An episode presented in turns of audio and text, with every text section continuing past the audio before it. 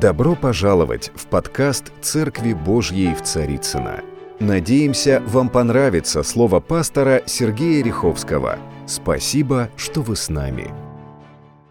Вы помните, наверное, последнюю проповедь, которую я говорил пару недель назад. Она называлась очень «Просто не упади в обморок». Такая чудесная. Я знаю, что люди вот даже на улице в такую жару падают в обморок, но тема проповеди была совершенно другом. О том, как у каждого в жизни мы находим драгоценный алмаз. И вот этот алмаз очень важно поделиться со всеми, чтобы он воссиял хорошими э, такими гранями, чтобы он стал настоящим алмазом. Вообще драгоценностью нужно делиться, да. И вот э, мы говорили об этом. Очень важно, что, помните, мы говорили о, о гранчике, который прицеливался в первый алмаз. Полгода он искал эти вот такие природные трещинки, по которым нужно один раз ударить в одну единственную точку. А в случае с другим алмазом два года человек изучал, и потом при огромном стечении лучших ювелиров Европы он нанес один единственный удар и упал в обморок. Но когда он пришел в себя, оказалось, что это лучший удар по алмазу за последние, наверное, столетия – потому что четко алмаз распался на правильные части. У нас в жизни есть у каждого свое сокровище, свой алмаз. И я уверен, что мы всегда воспользуемся правильным подходом. Мы изучаем Слово, мы тренируемся в молитве, мы совершенствуем нашу веру, мы живем по вере, и мы достигаем определенного успеха в Боге. Вы знаете, а, я назвал сегодняшнюю проповедь такими... Э, есть э, латынь, никто не изучал, это в царские времена, да и специалисты, медики, э, немножко юристы изучают латынь. Э, есть такое латинское выражение, такой мертвый язык, но он живой для медиков, живой иногда еще для определенных категорий э, профессий. А, вот такое есть выражение – куе боно или куе продест. Я так понял, что никто ничего не понял. Ну, это же здорово. Когда мы так кидаем что-то такое, да? Но то, что я скажу, как это переводится, знают все. Одно дело, мы не изучаем эти мертвые языки, а другое дело, мы знаем все, как это переводится на наш великий и могучий русский язык. А переводится очень просто – Кому это выгодно?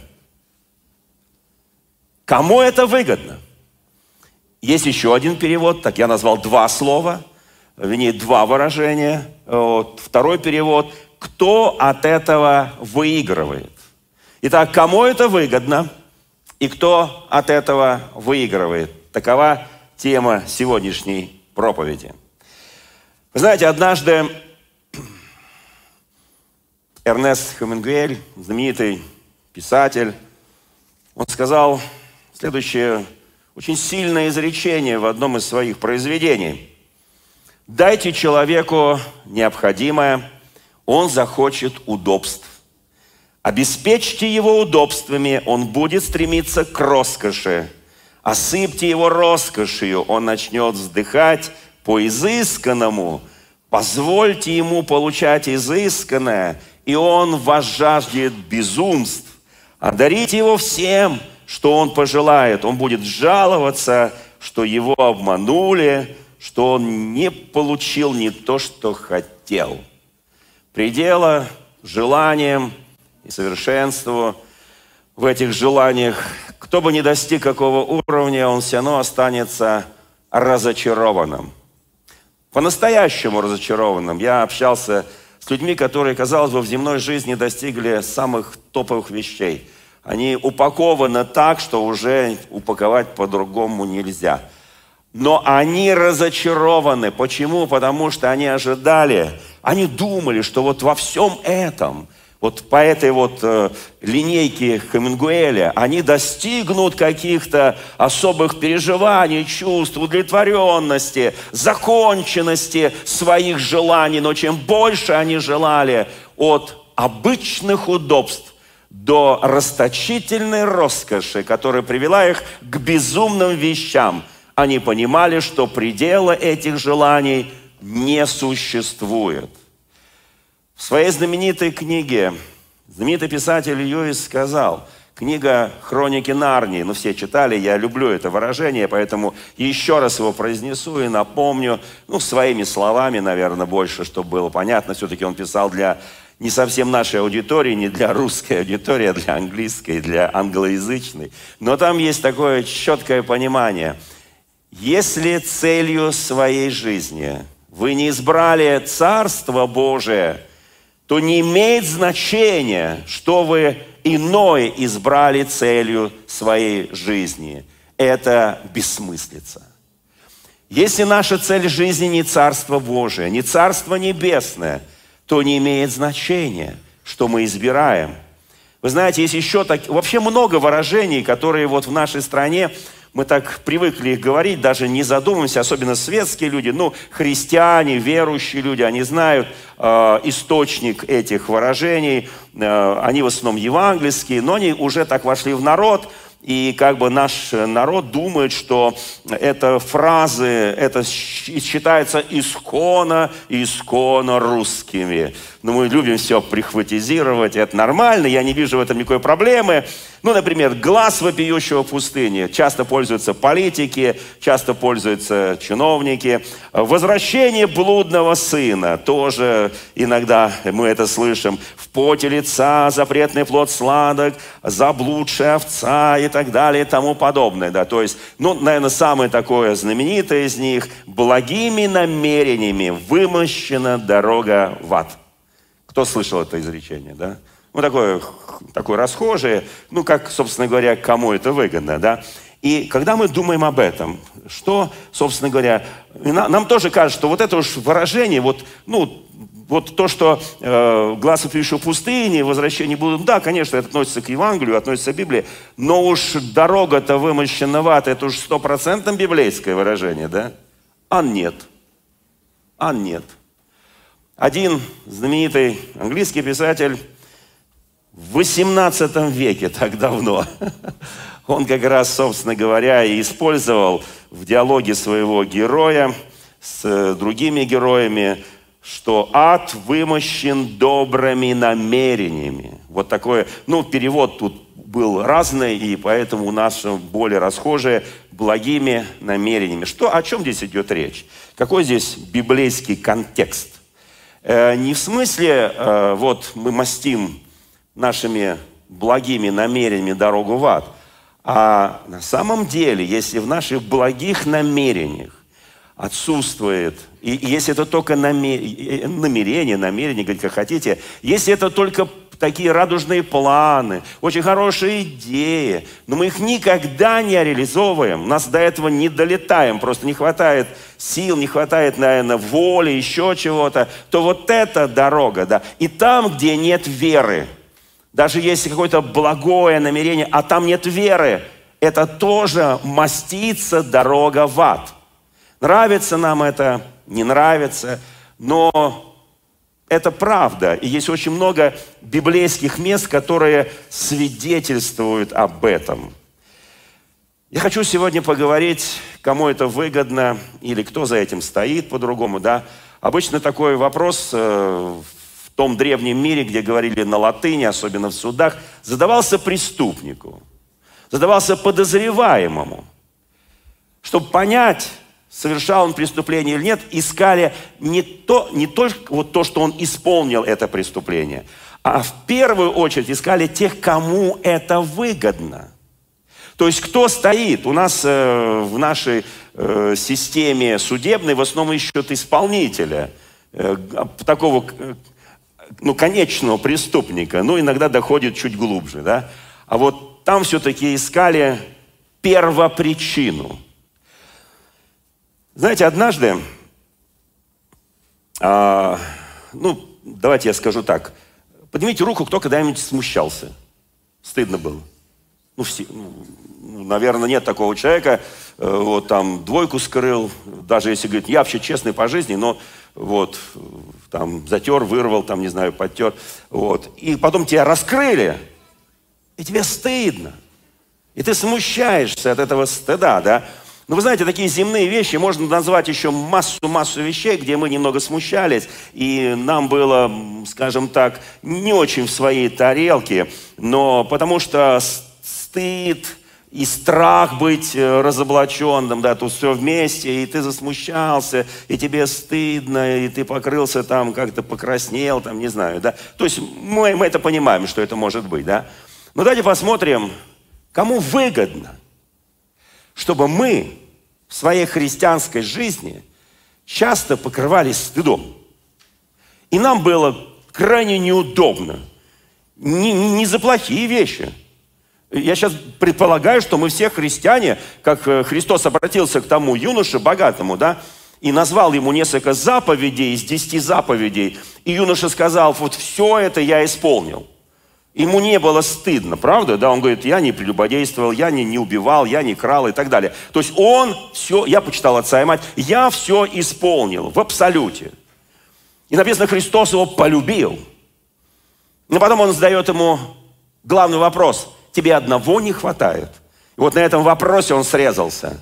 Потому что был крайне состоятелен, богат и любил богатство больше, чем все остальное в своей жизни. Он избрал целью своей жизни. Я говорил целую проповедь. Вы помните, когда умирающий старик, к нему приходит пресвитер. Это был тот богатый юноша в одном из римских городов после того, как Иерусалим уже был разрушен. И вы знаете, но вот что говорит Христос. В Евангелии от Луки, в 9 главе, 26 стихом. «Кто постыдится меня...» Смотрите, он Кому это выгодно? Чтобы мы стыдились Иисуса. Кто постыдится меня и моих слов? И меня, и моих слов. То есть, что такое слова Иисуса? Логос, рема – это учение, это его заповеди, это его стиль и образ самой жизни, который базируется на божественном откровении Нового Завета или Евангелии, как мы говорим. Послушайте, и здесь написано, кто постыдится меня и моих слов, того Сын Человеческий постыдится, когда придет во славе Своей и Отца, и святых ангелов. Так написано в Священном Писании. Того постыдиться. Смотрите, оказывается, не только у нас есть ну, то, что мы называем неким стыдом, да? Бог говорит, мне будет стыдно сказать, что вы мои. Мы сейчас будем развивать эту тему дальше. Смотрите, кто постыдится, а в какой момент я могу постыдиться? Вы знаете, все, все, вот вся наша современный уклад жизни, вся наша бурная жизнь, деятельность, у каждого своя профессия, своя специальность, свое положение в обществе. И слава тебе, Господи, если целью нашей жизни является Царство Божие, и нет тех профессий, которые в перечень нормальных профессий, естественно, которых стоит стыдиться. У каждого есть свои, не знаю, призвания и так далее, э, какие-то дары, данные Богом, таланты, данные Богом. Но послушайте, кто постыдится меня и слов моих, мы, мы сейчас переживаем в мире, не только, не то, я сейчас не только говорю о нашей стране, вообще в мире, когда стыдно признаться, что ты христианин – Смотрите, кто спорит, да нет, я э, использую любую возможную трибуну, я э, признаю, что я христианин. Можно задать один такой простой вопрос. Был ли когда-нибудь тебе стыдно за брата или сестру, христианина и христианку, тебе, христианину, когда он тебя не видит, ты находишься где-то там, не знаю, в магазине, в транспорте, неважно где, на улице, э, где, где-то еще в публичном месте, и вдруг его понесло – не по-христиански понесло. Он начинает хамить, грубить, оскорблять окружающих, э, там кричать, переходить на всякую нормативную, ненормативную лексику и так далее. Кто скажет, да такое быть не может. Да что вы говорите? И ты стоишь, он тебя не видит, и тебе очень не хочется, чтобы он тебя увидел. Потому что тебе за него стыдно, а если еще после вот этого демарша он скажет, о, брат, приветствую тебя. Ты там провалишься просто. И тебе хочется куда-то... Ему вообще не стыдно. А тебе хочется провалиться под землю, потому что тебе стыдно. Иисус говорит, мне будет стыдно. Кто постыдится меня лично Иисуса и Его слов, которые Он говорил, то есть Его учения. Слово Божье говорит, вы знаете, когда Он постыдится нас? Когда мы стыдимся Его? Да очень часто. Нам иногда бывает невыгодно ни с руки, ни с ноги, там, не знаю, признаться, что я христианин. Потому что я, не потому что там я сделал какое-то что-то плохое, да, и скажут, ну ничего себе христианин. А потому что, ну, вы знаете, такой вот сегодняшний век, сегодняшнее время, которое говорит, ну, ну сейчас христианство, оно настолько не в моде, там нравственные, этические традиции, семейные ценности, и там большой-большой список, вагон и маленькая тележка. Ну, как-то вот не очень прилично называть себя христианином, неплохо подумают, лучшую должность не дадут, карьеры не будет и так далее и тому подобное. И ты таишься, и ты прячешься. Он говорит, кто меня постыдится? Я уж не говорю о том, что наше благовестие превратилось э, в, ну вот, в какое-то отдельное служение. То есть э, вот есть, я, я за, слава тебе Господи. Вот сидят драгоценные люди здесь, и у нас несколько групп благовестников, слава Богу. Но фактически это должно захватить всю церковь. Почему? Потому что, что такое, кто постыдится меня? Потому что человек, которому стыдно признаться по любой причине, неважно какая причина, что он исповедует Иисуса Христа своим Господом и живет по Его заповедям, и он не потому не спит с другой женщиной, не спит с другим мужчиной – не потому он не ворует в магазине, когда все из магазина вышли, и свет погас, и вся сигнализация отключилась, и вбегает толпа и начинает мародерствовать. Ну и так далее, и так далее. Не потому, что он там в метро проскочил за кем-то, потому что, ну потому что решил сэкономить тридцаточку. Никто не видит. А потому что он это никогда не сделает. Он лучше пешком пойдет. Послушайте, есть какие-то вещи, принципиальные вещи. Я это не делаю не потому, что я хороший, не потому, что у меня хорошее воспитание, хорошее образование. Вы знаете, сколько диктаторов мировых были с блестящим образованием и с неплохим, между прочим, воспитанием. А я это не делаю потому, что уже не я живу, но живет во мне Христос. Потому что я не хочу стыдиться Его и Его слов – я не хочу стыдиться. Кому это выгодно, что я буду стыдиться? Ну, понятно, кому.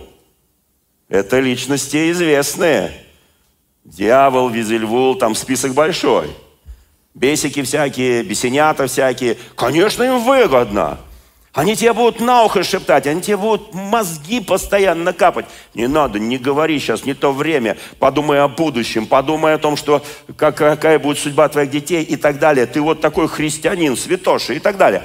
Вы знаете, я понимаю, однажды я сказал сам себе, это было очень давно, я сказал, Господи, я хочу очень, чтобы то, что я христианин, то, что человек верующий, то, что я не просто э, исповедую Христа в своей тайной комнате, в своей молитвенной тайной комнате исповедую, а я живу по образу моего Господа, и я безбоязненно говорю о нем. Я однажды сказал, это было очень давно, лет 30 назад, Господи, я хочу, чтобы однажды я это сказал на телевидении, однажды я сказал это первым лицам моей, моей страны, однажды я, в любом месте, где я буду, чтобы я говорил не только чтобы я не стыдился Тебя, Господи. Я сразу скажу, мои все желания исполнились и на телевидении, и э, в первом лицам государства. Все это у меня сейчас уже немножко возвышено, еще больше, еще дальше, потому что я понял, вот есть, есть что-то, что еще... Ну, я сейчас не хочу об этом проповедовать, это будет целая проповедь, да. И послушайте, здесь написано, ну, когда мы его стыдимся, понятно, да, вот, вот, вот, вот стыдно тебе, стыдно и все. Вот, сказать, что ты христианин, что ты верующий человек, что ты исповедуешь, что ты э, знаешь Иисуса, что ты живешь Его словами, Его заповеди. Ну, бывает, да. Бывают у кого-то такие вот неудобные моменты, когда некоторые из них я перечислил, вот тебе как-то вот, вот, ну, вот никак. Вот, вот сейчас сказать, вот скажет, навязываешься. Сказать, скажешь, нарушаешь закон о миссионерской деятельности там и так далее. Тебе и хочется, и колется, и не получается, да. Друзья мои, а здесь же есть оконцовочка вот этого стиха из 9 главы Евангелия от Луки. Здесь написано, того Сын Человеческий постыдится, когда придет во славе Своей и Отца, и святых ангелов. О чем здесь написано? Когда придет. У меня вопрос. А когда Он придет, кто Он назовет дату? Давайте устроим конкурс. А никто не назовет. Потому что в Священном Писании написано, никто не знает ни дня, ни часа, когда придет Сын Человеческий. Один брат закончил у нас семинарию нашу, подходит ко мне. Хороший брат такой, знаете, сейчас вообще такой продвинутый. Он мне говорит, пастор, я получил откровение. Какое ты получил откровение, драгоценный брат? Там написано, никто не знает ни дня, ни часа, но год-то известен. Бог мне открыл год. Я могу вам, пастор, по секрету. Я говорю, не надо. Почему? Я говорю, потому что никто не знает, кроме отца, даже ангела, даже... Я говорю, слушай, не надо эти секреты. Он говорит, ну год-то. Я говорю, слушай, у Бога один день, как тысячу лет. О чем ты говоришь? Ну, ну тысяч... мы, мы считаем годами, столетиями, тысячелетиями, а Бог считает днями. Вот так он считает, у него другой подсчет. Я говорю, это идиоматическое выражение, которое было использовано. А говорит, что никто никогда, кроме Отца. Слушайте, когда придет Иисус. Писание нам подсказывает, что Он придет, как тать ночью. А вот это вот, кому это выгодно, что мы не знали ни дня, ни часа, это выгодно Господу. Когда мы говорим, кому это выгодно, да, кто интересант, кто заинтересован. Есть очень много, чтобы, чтобы стыдить нас, заинтересован дьявол. А Бог заинтересован в другом. Чтобы мы знали времена – чтобы мы чувствовали ритм исполнения божественных откровений, чтобы мы чувствовали, как Слово исполняется вот в нашем поколении. Слушайте, и вот очень-очень-очень важно. Есть подсказочка. Он придет внезапно, как тать придет ночью. Кто, кто знает, что такое тать? Тать – это вор. Это старое русское слово «вор». Вор придет ночью, это тать. Вот, ну так вот называли на, наши пра-пра-пра-пра-пра-пра. Наступит день. Он придет, как так придет ночью. Как интересно, есть некая подсказочка. Но земля-то круглая, с одной стороны ночь, с другой стороны день. С третий вечер, с четвертый уже утро. Чудненько. Здесь опять идиоматическое выражение. Он придет неожиданно, внезапно. Если бы знал хозяин дома, когда придет вор, то есть тать. Если бы знал, он бы бодрствовал. Вот здесь подсказочка идет. Господу, Господь почему от нас скрыл это? Чтобы мы бодрствовали каждый день нашей жизни. Представьте себе на секундочку, в Откровении Даниила, в Откровении Иоанна будет написано, так говорит Господь, я приду в 2000 22 году, 1 января. Сколько будет разочарований? Потому что народ не будет пить, не будет есть оливье, то что все будут, вот, и все будут готовиться, готовиться, готовиться, готовиться, готовиться к этому дню. Вот если вы, представьте себе, а до этого и у всех будет одно единственное желание – жить полноценной жизнью, брать от жизни все. Вообще жить чем? А 31 вечером – зайти в свою тайную комнату, собраться все братья и сестры и плакать всю ночь и рыдать, потому что сейчас эта тать придет наконец. Вы знаете, я так рад, что вот это выгодно, незнание этой даты выгодно нашему Господу, чтобы мы всегда бодрствовали. Потому что ты не знаешь вообще, когда Он придет, и в частности, когда за мной или за тобой. Не знаю. Кто знает день своей смерти? Я сейчас не говорю о самоубийцах. Никто. Послушайте, это будет твое пришествие Господа. Но здесь написано, что Он придет во славе Отца с ангелами своими. Представьте себе на мгновение, внезапно, как тать ночью, миллиарды ангелов окружают землю. Святые, мы это увидим – окружают землю. Их невозможно сосчитать, чтобы невозможно подготовиться к встрече с ними. Они иные. Они окружают землю. Некоторые из них полыхающие, подобно Херувимом и Серафимом с, огн, с огненными мечами. Ну, помните, там все, сейчас не буду, вот там шестая глава Исаии, то, что было, когда изгоняли из рая и так далее. Другие глом, громогласно возглашают хвалу Богу и Ангцу. Иные сверкают, как молнии, трубят в трубы и призывают мир дать ответ Богу. Кто скажет, чего нас пугаете тут? А вот это же кому это выгодно, чтобы я вас не пугал? Да не я пугаю, это слово говорит. Жизнь твоя и моя, она высвечивается во всю вселенную. Слова, которые я говорю, любые слова, которые я говорю, извините, иногда даже мысли, они бывают громкими. Потому что когда у тебя громкая мысль, у тебя на лице такое творится, что человек знает, о чем ты подумал. Можно читать просто, вот читать по лицу, как человек, как книгу просто можно читать. Вот сейчас он, вот сейчас он думает очень плохие мысли, у него лицо исказилось там, да. Особенно во сне, вы понимаете, о чем я говорю, да. Я как-то пришел к зубному врачу, к стоматологу, и он меня спрашивает, извините, пожалуйста, такой нескромный вопрос, а вы ночью зубами скрипите? Я спросил, а что за вопрос-то? Он говорит, ну это для нас, наше профессиональное. А я понял, не совсем профессиональное. Он просто так завалил, спросил, ну нет, понятно, там у них там что-то, у медиков есть свое, э, зуб, зуб, зубных протезистов, да, вот, э, и так далее. Там сейчас я не буду вдаваться в медицину, вот. Но я-то вдруг понял, что злой человек, он так скрипит зубами. Нет, я понятно, что меня спросил не об этом, вот. Кто-то во сне улыбается, кто-то во сне плачет, кто, кто что, да. И вот смотрите, мир окружен. И мы видим его. Мы видим царя царей Господа господствующих. Кому это выгодно увидеть второе пришествие? Да это нам выгодно. Я очень хочу видеть его второе пришествие.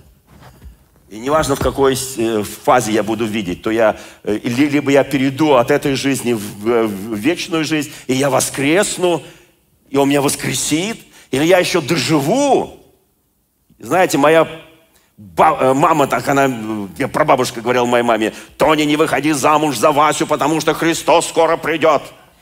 55 год прошлого века. 55 год.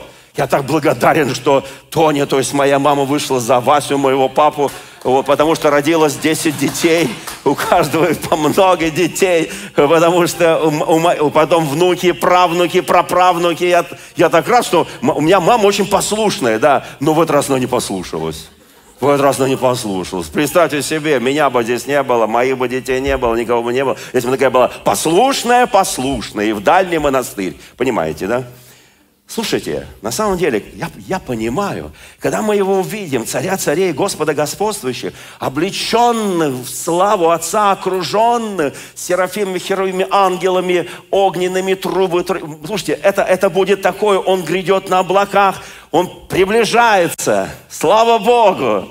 Он украшен, он снаряжен, из уст его выходит меч, как написано в Священном Писании. Это, это послушайте, я понимаю, что глаза всего мира с помощью интернета, простите меня, это уже будет не сетевой интернет, это уже будет какой-то другой интернет. Сейчас с каждым годом, вот, у нас уже в метро уже даже не G5, а уже G6 начинает работать.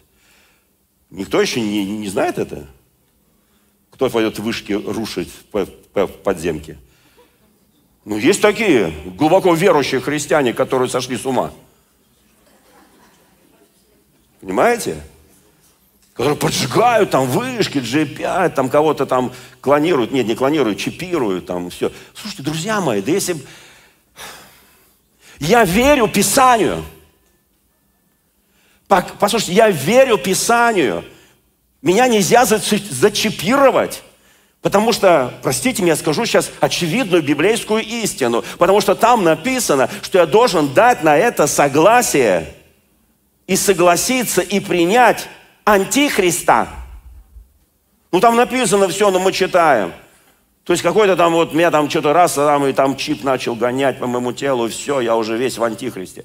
Слушайте, друзья мои, ну нельзя же так. Ну, ну есть какие-то очевидные вещи. Кому это выгодно? Вот это очевидная вещь. Кому это выгодно? Кому выгодно, чтобы христиане были дрожащие, испуганные все, собственной тени боялись, собственных высших боялись? Кому это выгодно? Я знаю, кому это выгодно, дьяволу это выгодно. Ой, его узрит каждое око. Либо на экране, либо просто поднимет глаза, выйдет из своего подземелья, там, со своих убежищ и скажет, о, о, вот он, вот он, вот он грядет, он увидит ангелов. Впервые в жизни, может быть, человек увидит ангелов живых. Они живые всегда. И даже узрят его те, которые его пронзили. Так говорит Священное Писание. Они видят его во славе, грядущем. О чем мы помышляем? Какова цель нашей жизни? Я очень хочу, чтобы вы понимали простую истину, кому выгодно, чтобы христиане не благовествовали, чтобы христиане не, чтобы христиане стыдились Его и Его слов. Кому это выгодно? Знаете, мне иногда говорят, где я там цитирую там, места Священного Писания, выступаю на разных площадках, они говорят, ну вы прям вот, вот, вот прям вот так, так прям знаете. Я говорю, да, знаю, люблю. Вот. Эм, ну, хорошо, говорит, интересно. Вот. Но это же не современно. Я говорю, что вы говорите? Я говорю, когда он придет, и узрит его всякая плоть, и мы не постыдимся его. Вот это будет несовременно для тех, которые скажут, где-то был Иисус. Почему тебя не видели? Всякая деятельность, не связанная с Иисусом, прекратится в момент Его пришествия. Атеизм, лжерелигия, они просто исчезнут, потому что Он пришел. Вы знаете, мне очень нравится одно знаменитое выражение – Мартина Лютера. Собственно говоря, это выражение говорил Стефан – первый христианский мученик. Это выражение говорили те, кого в древности, пророки, которых убивали у жертвенников, кого перепиливали. Это говорили святые Божьи человеки разными словами, на разных языках. Они говорили кто-то на иврите, кто-то на арамейском, кто-то на древнерусском, кто-то на, на разных, на английском, на немецком и так далее. Это выражение, а, оно, оно очень известно. Послушайте, я хочу, чтобы мы понимали, что чтобы нам не было стыдно, когда Он придет. Я, скажи соседу, живи так, исповедуй Его так, не стыдись Его так здесь на земле, не стыдись Его слова, чтобы когда Он придет, Он не постыдился тебя. А Он придет, как тать ночью, мы это уже выучили, да? Он, он, он придет, и тогда нам немножко будет не то, что немножко, это как-то легко сказал. Нам вообще мы покроемся стыдом. Мы скажем, как, почему?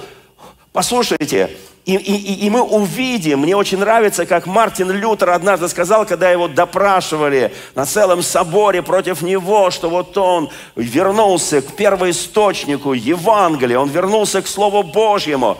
И ему говорили, отрекись, отрекись, отрекись, в пользу вот эту, в пользу они говорили, нам выгодно, чтобы ты отрекся, ты такой потрясающий оратор, тебя слушают сотни тысяч. Я, я, они говорили, пожалуйста, они говорили с ним в камере, они говорили с ним везде. Отрекись, отрекись, отрекись. Ну, это выгодно церкви. Оказывается, есть вещи, которые не библейские, и кто-то может заявить, что это выгодно церкви. Вы понимаете, о чем сейчас я говорю? Сегодня очень много стыдных вещей происходит в мире, в том числе в церковном мире – в том числе в мире ортодоксальных религий, в том числе в мире евангельских конфессий. Это выгодно, чтобы промолчать. Нет, не выгодно, чтобы молчать. Потому что придет день, когда Он постыдится нас. И вот почему мне очень нравятся эти слова. Его просили, не говори этих слов, не говори, отрекись, и будешь профессором, будешь там к папе придешь, будешь его там камергером, там кем угодно. Ему делали такие ставки, такие предложения. Послушайте, а он сказал, нет, на том стою и не могу иначе, и да поможет мне Бог. Эти святые хранили свои убеждения и исповедовали имя Иисуса Христа. И они не стыдились Его, и Он не постыдился их. Скажи соседу, я стою на этом, не могу иначе, и да поможет мне Бог. Я теперь знаю, кому выгодно, чтобы я молчал. Я теперь знаю, кому выгодно. Послушайте, но давайте вспомним одну такую историю. Ну, может такое быть, что вот все твое окружение, такие испытания, такая боль. Это были в советские времена гонения, ГУЛАГа. Это были в далекие времена Ветхого Завета, в древности. Это были в Средневековье, когда страшные муки испытывали христиане, которых кидали, помните, при Нероне, кидали э, в эти амфитеатры Рима, кидали на съедение животным, на съедение львам, на растерзание, их сжигали на кострах. И, возможно, физически кто-то мог не выдерживать. Но послушайте, а вот если вдруг, я задаю такой очень сложный вопрос. Знаете, когда, когда, когда он придет, мы будем смотреть на него с таким благочестивым трепетом, с такой внутренней радостью, с таким наполнением Духа Божьего, это очень сложно передать даже. Мы будем настолько вот стоять перед Ним, потому что и будем понимать, что не потому, что я такой хороший, а потому, что я не стыдился Его, Потому что Он такой хороший. Я не стыдился Его. Я не стыдился Его слов. Я их исповедовал всегда и везде, в любой ситуации. Будем стоять перед Ним, перед этим престолом. Но, знаете, однажды один человек, я читал одну книгу про вот эти гонения в, в Риме, при Нероне. Э, эта книга называется, вот читал Кама Гридеши. Может быть, кто-то читал эту книгу, да? И послушайте, а если вдруг все отрекутся – вот все твое окружение, ну, может такое быть, но теоретически. Я просто, я, я не хочу, чтобы это когда-либо было. Послушайте, но я даже не могу представить себе, что кто-то из нас может постыдиться его. Потому что то, что он сделал для нашей жизни, это, послушайте, он нам дал такую силу, чтобы побеждать в подобных искушениях, чтобы сказать, если все соблазнятся, то я не соблазнюсь. Кто-то так говорил, по-моему, да?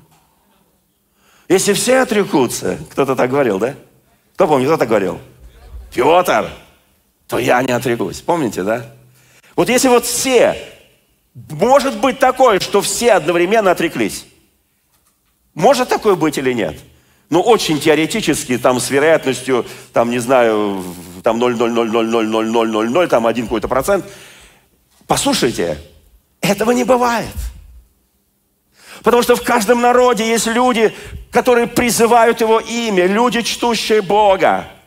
Послушайте, но если ты говоришь, если ты себя поднимаешь, слушайте, Петр, Христос назвал его камушком, камнем, да, таким небольшим камнем. Помните, Петр, ты, ты Симон, Петр, Ионин, помните, да, вот, и э, Петрос, Петрос, да, это так по-гречески, да, даже есть такой город Петра, да, который и э, храм э, в камне, да, Послушайте, это кто там, может быть, был уже, видел это все.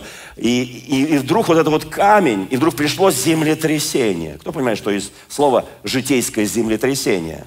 Неожиданное духовное землетрясение, когда вокруг тебя земля, она просто трясется, и ты не знаешь, куда поставить ногу, ты не знаешь, как устоять, потому что все вокруг тебя заходило ходуном. И ты этот камень, этот камушек, вдруг раз и, и упал, твой камушек, в этом землетрясении. Послушайте, Петр только что, только что видел, как забрали его Иисуса, его учителя, в Гефсимане, следовал за ним издали. И там Писание нам дает подсказки.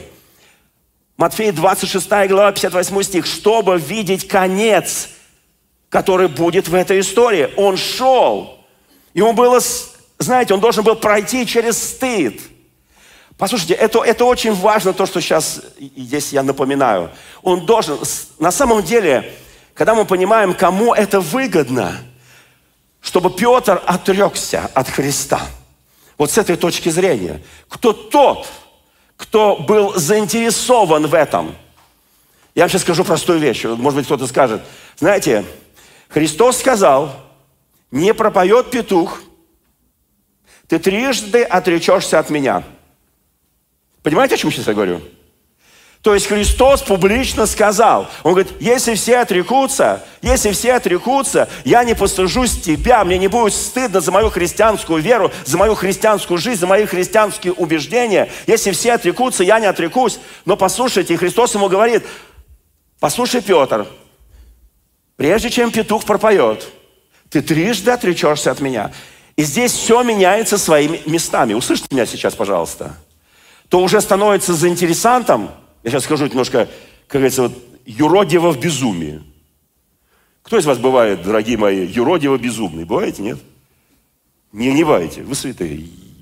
А мне иногда хочется вот прям вот, вот выйти в, вот из себя в духе, и чтобы через меня говорил Иисус, и мне уже там дальше все равно, что там будет, чтобы Дух Святой говорил разным людям, разным политикам, разным чиновникам. Иногда я, я так чувствовал, меня вот там уже вот прям вот, вот, вот, вот, вот, вот, и я говорю, так, мне сказать, не сказать, сказать, не сказать, там как-то вот, да, вот, а потом думаю, ладно, все, Господи, они скажут, юродивый, Христа ради. Я говорю, да, да, конечно, Христа ради. Вы знаете, вот в этот момент, когда Христос ему сказал, что произойдет, за интересантом, чтобы он не отрекся, становится, простите меня, силы тьмы. Они категорически противники. Чтобы в словах, я сейчас это сказал немножко безумие. Не принимает это как заучение. Это просто вот так, мысли вслух.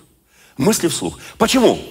Потому что если он отречется – то дьявол прекрасно понимал, что это же самый смелый ученик, самый безбашенный, самый такой безальтернативный ученик, самый эмоциональный ученик.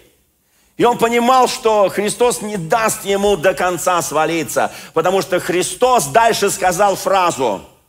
Мы ее часто забываем, эту фразу, когда он сказал, не пропоет петух, э, но ты трижды... От... от... Услышите, почему? Почему? Почему он Э, по, ну, по одной, смотрите, он шел, чтобы видеть его конец, который произойдет с ним.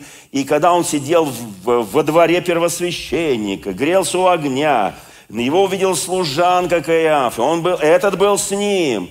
И потом второй, третий раз, и он говорил, не знаю, не знаю этого человека, даже принимал на себя некие проклятия. Почитайте просто внимательно, у меня просто время уже ушло, послушайте. И после третьего отречения – После третьего отречения написано, Лука, 22 глава, 61 стих, а, что обратившись, Иисус взглянул на Петра. И все, вот оно, все, прочество исполнилось, да? Но ведь на самом деле Христос сказал, говоря о том, что произойдет, я буду молиться о тебе, Петр, чтобы не оскудела вера твоя. Ты отречешься. По идее, он должен был отречься от Петра пред Отцом Небесным. Но я буду молиться за тебя. Чтобы, слушайте, когда мы проходим боль, когда мы проходим вот такие стыдно, ну, стыдно, я отрекся, стыдно я постыдился его, стыдно, я мне стыдно говорить его слова, стыдно говорить, как он говорил, стыдно что-то говорить, и, и, там обличать, там не знаю, и, и мне стыдно, да. Но Иисус говорит, я буду молиться о тебе, чтобы не оскудела вера твоя. И однажды ты не только восстанешь, но ты из своих всех друзей соберешь, братьев, вот этих апостолов, ты их опять вместе соберешь. Потому что, Петр, в тебе есть что-то, но ты должен пройти это, чтобы не быть слишком гордым, слишком эгоистичным, слишком самоуверенным, слишком вот таким Петром, который говорит, а потом думает. Кому это выгодно? Конечно, когда это все произошло с Петром, был только один интересант – заинтересованы в том, чтобы это все произошло, это Христос. Слушайте, как интересно, правда, да? Знаете, что больше всего мешает, ну, я сейчас не буду говорить об боязливых, там, о неверных, это понятно, да? Это люди, которые стыдятся, которым стыдно. И вот слова Иисуса, я буду молиться о тебе, чтобы твоя вера не оскудела – Послушайте, как очень важно, когда мы что-то говорим, что-то делаем, что-то произносим, что-то совершаем, Мы, чтобы понимали, даже если впадаешь в искушение, даже если проходишь через эту боль, помни, пожалуйста, есть тот, который тебя поддержит. Есть тот, который не даст тебе завалиться. Есть тот, когда придет это жизненное землетрясение, он даст тебе выход. Послушайте, и кто знает, что есть такое слово компромисс? Хорошее слово, правда? Идти на компромисс, не идти на компромисс, мудрый компромисс, не очень мудрый. И компромисс э, это очень Э, я сейчас говорю о христианской вере, вообще о нашей христианской жизни. И э, те, кто постыдился Христа, отказался взять свой крест и последовать за Ним, это очень серьезно, да? Вот. Отказался взять свой крест. То есть он идет на компромисс. Он христианин, он исполняет какие-то видимые традиции, там, обычаи, еще что-то, да, но он не несет креста. Есть такое еще понятие несение креста. И э, знаете, где самое большое количество таких небольших наших компромиссов или маленьких отречений от Христа? Это, я скажу, это мелкие наши дела, которым мы даже мы отрекаемся от него иногда просто в какой-то в простой беседе. Вот, мы, э, так сказать, э, э, какие-то моменты, которые нужно там явить милосердие, любовь и так далее. Вот, там уважение кому-то, поддержать кого-то. Какой-то неловкий момент приходит. И мы приспосабливаемся к нашим неверующим друзьям, сотрудникам. Мы говорим о своей, не говорим о своей вере с неверующими родственниками. Кто говорит о своей вере с неверующими родственниками? Поднимите руку. Примерно вот так. Слова даже забыл. Потому что я так не говорю, но сейчас я, сейчас я быстренько. Вот. Кто там? Там деверь, какие там еще есть имена? Э, сноха, кто там, да? Ну, там какие-то там, да. Зять, тесть. Если ты не покаешься, гореть тебе синим пламенем в аду. Вот так мы обычно общаемся с нашими неверующими родственниками. Лучше бы это не говорить. Понимаете? А лучше бы жить вот такой жизнью, как будто ты не в аду, а в раю. Вот, как будто это пламя Христа тебя уже там все у тебя выжгло, всякую нечисть и так далее. И наши, кто, вот э, я сейчас задам глупый вопрос. Чьи соседи знают, что вы христиане?